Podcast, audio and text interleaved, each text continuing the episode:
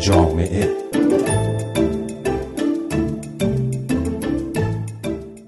باز هم بعد از ظهر جمعه من فهیمه خزیدری هستم و یک مجله جامعه دیگر رو در کنار شما آغاز می کنم سلام به شما خوش آمدید به مجله جامعه این هفته. اجازه بدید که پیش از هر چیز دیگر نگاهی کوتاه بکنیم به چند خبر اجتماعی. بعد از اون با توجه به اینکه در تب و تاب انتخابات ریاست جمهوری در ایران قرار داریم نگاهی می کنیم به مطالبات جامعه ایرانی جامعه مدنی ایرانی در انتخابات ریاست جمهوری در گفتگو با منصور اوسانلو رئیس پیشین هیئت مدیره سندیکای شرکت واحد اتوبوسرانی تهران و هومه و از چهره های سرشناس جامعه مدنی در ایران.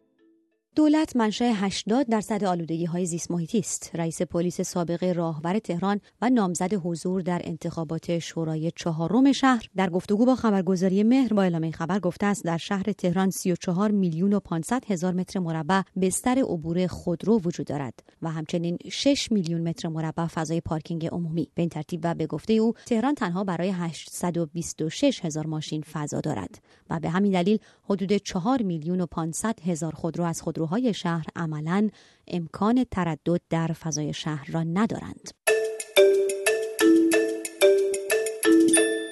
تغییر وضعیت در رد صلاحیت ها در انتخابات شورای شهر. به گزارش خبرگزاری ایلنا هیئت نظارت بر انتخابات اگرچه چهره های اصلاح طلب از جمله محسن هاشمی مدیرعامل سابق مترو تهران را که پیش از این رد صلاحیت شده بودند بار دیگر رد صلاحیت کرد اما علیرضا دبیر از اعضای حال حاضر شورای شهر را که پیش از این رد صلاحیت شده بود این بار تایید صلاحیت کرد. خبرگزاری مهر از قول معاون حقوقی و امور مجلس سازمان محیط زیست گزارش داده است که اعتبار مهار ریزگرد و گرد و غبار از بودجه سال 1392 حذف شده است به این ترتیب و با حذف این اعتبار از محل مازاد درآمد نفتی اعتباری برای مهار این پدیده های مخرب وجود نخواهد داشت و معاون حقوقی و امور مجلس سازمان محیط زیست گفته است که از مجلس انتظار می رود با جبران این نقیصه زمینه را برای کاهش بحران های زیست محیطی در کشور فراهم آورد. رئیس انجمن دیابت ایران در گفتگو با خبرگزاری ایلنا گفته است سی درصد از جمعیت کلان شهرها مبتلا به دیابت هستند و یا اینکه در آینده به دیابت مبتلا خواهند شد. اسدالله رجب گفته است در حال حاضر بیش از 371 میلیون مبتلا به دیابت در سراسر سر جهان وجود دارد و تا سال 2030 این رقم به بیش از نیم میلیارد نفر خواهد رسید. به گفته او همچنین بیش از ده درصد از جمعیت ایران مبتلا به دیابت هستند. آقای رجب گفته است بیش از 7 میلیون نفر در ایران دیابت دارند که اکثر آنها هم اطلاعی از بیماری خود ندارند.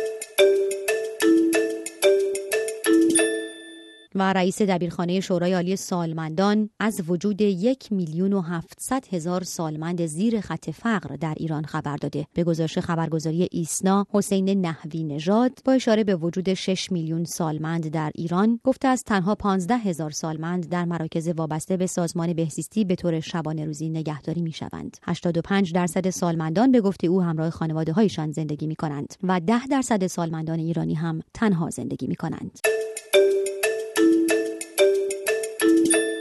آقای اوسانلو بعد نیست برای شروع این بحث برای ما از دیدگاه خودتون از تعریف جامعه مدنی و خواسته ها و مطالباتی که فعالان جامعه مدنی و شهروندان یک جامعه می‌تونن داشته باشن به طور کلی بگید. جامعه مدنی که ما میگیم خب یعنی اون بخش علاوه اگر مطبوعات رو حساب کنید بخش چهارم دموکراسی. بخش های از نیازهای اساسی جامعه انسانی در شرایط مدنی یا مدنیت یا در شرایط تمدن که اصولا از بعد از انقلاب کبیر فرانسه به تدریج با حق شهروندی وارد فضای زندگی مردم شد. که خب مسلما اینها در اعلامیه جهانی حقوق بشر مطرح شدن. مثل حق آزادی بیان حق آزادی مطبوعات حق آزادی زندگی نوع زندگی حق آزادی تشکل حق آزادی باش بودن حق آزادی دین تغییر دین. و خب اینا را کسی اعلامیه جهانی حقوق بشر و حتی به قانون اساسی هم نگاه بکنه یه بخش از این حقوق اونجا بخشی که مربوط به حق کار حق زندگی حق معیشت حق خوراک پوشاک بهداشت و آموزش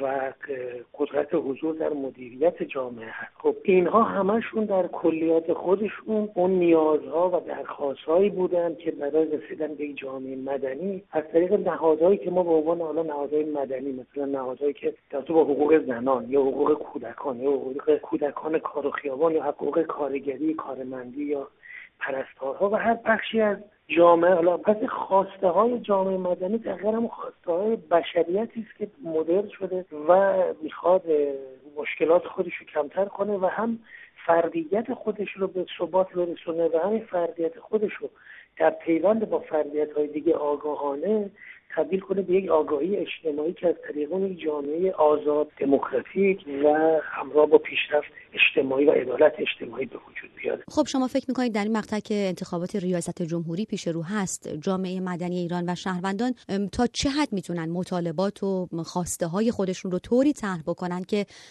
در دستور کار نامزدهای انتخاباتی قرار بگیره و واقعا کاری در موردش انجام بشه؟ اساسا به نظر من می‌رسه که جامعه مدنی یک جامعه مطالباتی و درخواستی است دیگه. یعنی نهادهای مدنی حول و حوش یک خواسته مشخصی برای یک بخش از جامعه شکل می‌گیرن تا اون خواسته مشخص رو از طرق قانونی مسالمت آمیز بدون خشونت آگاهی بخشی فرهنگی و با روش های مختلفی این خواستا و مطالبات خودشون رو بخش جامعه یا تمام جامعه رو تحت تاثیر خودش قرار بده که نسبت به اون موضوع و اون درخواست و اون مطالبه توجه بکنن و به گوش بالایی ها که حکومتگران هستن برسونن. کما که همین الان هم با اینکه ما در یک استبداد شدیدی هستیم که حتی تو این انتخابات آقای رفسنجانی رو هم بر نمیتابند که خودش از این حکومت بوده ولی موقعی که با هر کدومشون تلویزیون مصاحبه می‌کنه اخبارشون رو میشنویم یا بخوان طرح و برنامه اعلام کنن همشون میگن بله ما باید بریم سراغ حل مشکلات اقتصادی.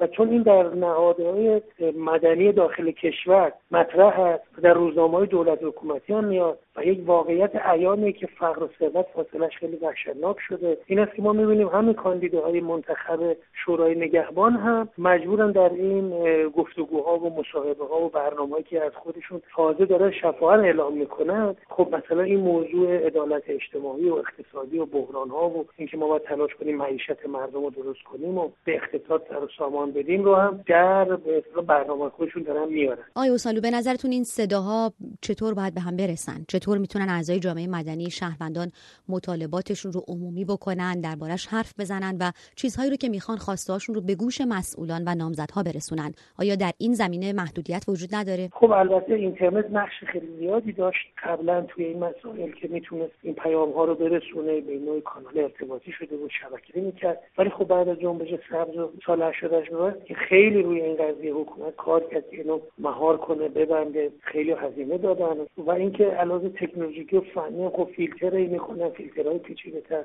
همه این فشارها هم هست روی این که گفتار جامعه مدنی متشکل و سازمان یافته نشه. ولی به نظر من چه در داخل چه در خارج. بایستی با امیدواری و با علاقه کماکان با همین امکانات موجود هم ادامه بدن از طرف یک چالش خیلی گسترده تر و جدی تری هم مطرح هست خیلی از فعالان جامعه مدنی میگن که اصلا دیگه امروز اثری از جامعه مدنی در ایران باقی نمونده. نهادها از بین رفته انجیو ها همه تعطیل شدن. نهادسازی اجتماعی تعطیل شده و برای همین اصلا دیگه چیزی برای طرح وجود نداره. شما راجع به این دیدگاه چه نظری دارید؟ من چون در نگاه کلی خودم همیشه آدم امیدواری هستم. و بعدم به طور مطلق نگرم نیستم که یعنی بگیم یه چیزی کامل کامل مثلا به این رفته یا کامل کامل هست. ببینید چون این مطالبات و خواسته ها هست چه از نیازهای بخش مادیش که خوراک پوشاک پرستاش مسکن کار آموزش باشه. چه مثلا بخشش که مربوط به فاز بالاتری که برای آزادی ها مثلا اینا واقعی هست. و هنوزم در درون جامعه ما این خواسته ها وجود دارن. این صداها الان به همدیگه می‌رسه و اون خواسته ها در حقشون رو مطرح می‌کنن و به تدریج به نظر من می‌رسه با اینکه شرایط تحکم قویه. ولی از مثلا تابستون سال قبل شما نگاه کنید بیاین جلو یک بخش یک حالت به نظر من جنبش مطالباتی. داره دوباره شکل می‌گیره چون شرایط عینی جامعه بدتر میشه. لحاظ اقتصادی و زندگی عادی مردم تحت شعاع همه چیز قرار گرفته و این بار جنبش نان و جنبش کار و جنبش به اصطلاح به تلاش برای زنده موندن هست که اون درخواست های مدنی رو داره که اتفاقا همون درخواست مدنی دوباره فضایی باز می‌کنه که خواسته های عدالت جویانه و تلاش برای مادیت جامعه رو تقویت کنه. جنبش مدنی صرفا در چند تا اسم او یا اسم چند تا مثلا نهادی که مثلا برای کار کودکان کار خیابان یا زنان یا آزادی مدنی انجمن اسلامی دانشجویی اینها خلاصه نشده. ممکنه که در یک شرایط جدیدی که ما داریم به اون طرف میریم ماهیتا کیفیت همه اینا تغییر کنه و به شکل یک نهادهای دیگه و در یک شمایل دیگه ای خودشون رو نشون بدن. من نگاه اینه که اینطوری که ما فکر کنیم که تمام اون نهادهای مدنی و انجیوها و زحمات برباد رفته و متلاشی شده اصلا اینطوری نیست. خاطر اینکه یک بعد از ظهر جمعه دیگر رو هم با مجله جامعه رادیو فردا همراه بودید. من فهیمه خزرهیدری از شما سپاسگزاری می‌کنم. تا فرصتی دیگر جمعه دیگر و مجله جامعه دیگر با شما خداحافظی می‌کنم. خدا نگهدار.